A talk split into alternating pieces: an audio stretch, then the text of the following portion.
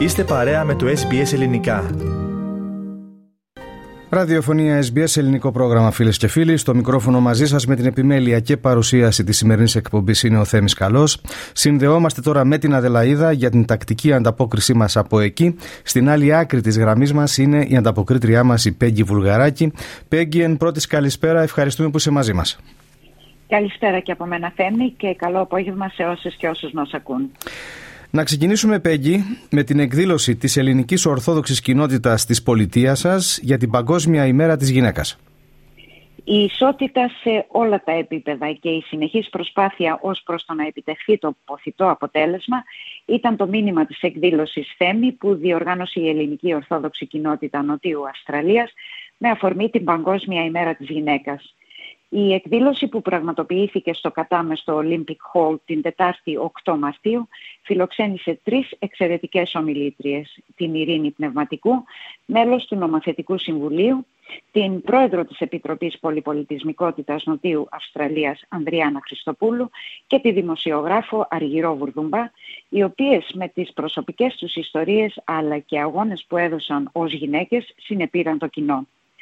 Αναφερόμενη στην ανισότητα που ακόμα μαστίζει την κοινωνία, η κυρία Ειρήνη Πνευματικού, εκπροσωπώντας την Υπουργό Πολυπολιτισμικών Υποθέσεων, κυρία ε, Ζωή Μπέτισον, μεταξύ άλλων είπε πως πολλές γυναίκες δεν χαίρουν των ίδιων προνομίων με αυτά των ανδρών. Τόνισε ότι οι πρόσφατες στατιστικές έρευνες έδειξαν ότι συνολικά 70% των εργασιών μερικής απασχόλησης κατέχονται από γυναίκες. Αναφερόμενοι στην ανισότητα των αποδοχών, ένα πρόβλημα το οποίο φαίνεται να εξακολουθεί να κυριαρχεί, είπε ότι για να κλείσει το χάσμα των αποδοχών χρειάζεται αλλαγή συστήματος και εργασιακής κουλτούρας. Στο ίδιο μήκος κύματος μίλησε και η Γενική Γραμματέας της Κοινότητας Σμαραγδί Σκορδά στην εναρκτήρια ομιλία της, η οποία μεταξύ άλλων έδωσε ιδιαίτερη έμφαση στο γεγονός ότι το καινούριο Διοικητικό Συμβούλιο της Κοινότητας αποτελείται από 8 γυναίκες έναντι 7 ανδρών.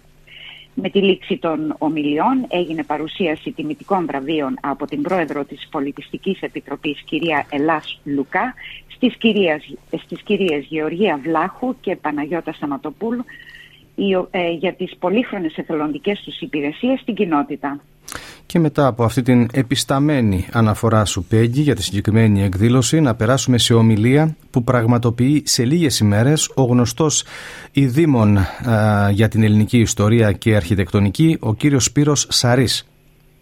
Ναι, Θέμη, στο πλαίσιο των εκδηλώσεων του πολιτιστικού μήνα Φεστιβάλ Χελένικα, ο κύριος Σαρής θα πραγματοποιήσει και φέτος μια εικονική περιήγηση στην πόλη της Αδελαίδας με τίτλο Greek Columns of Adelaide σε ελεύθερη απόδοση ελληνικές στήλες της Αδελαίδας. Κατά την ομιλία του θα αναλυθούν περίτεχνες προσώψεις κτηρίων του 19ου και 20ου αιώνα, αναδεικνύοντας την επιρροή της αρχιτεκτονικής τους από την κλασική περίοδο της Ελλάδας και της Ρώμης. Η εκδήλωση θα λάβει χώρα στο Theberton Community Center, Torrensville, τη Δευτέρα 13 Μαρτίου στις 2.30 το μεσημέρι και θα διαρκέσει περίπου 90 λεπτά. Να παραμείνουμε, Πέγγι, σε εκδηλώσεις της Ομογένειας και να μας μιλήσεις παρακαλώ για την εκδήλωση που διοργανώνει η Κυπριακή Κοινότητα της Νότιας Αυστραλίας. Θέμη την Κυριακή 19 Μαρτίου και ώρα 2 το μεσημέρι ο Σύλλογος Κυριών της Κυπριακής Κοινότητας παραθέτει απογευματινό τσάι στο χώρο της κοινότητας που βρίσκεται στην περιοχή Welland. Καλεσμένη ομιλήτρια θα είναι η καθηγήτρια Μαρία Μακρύδη.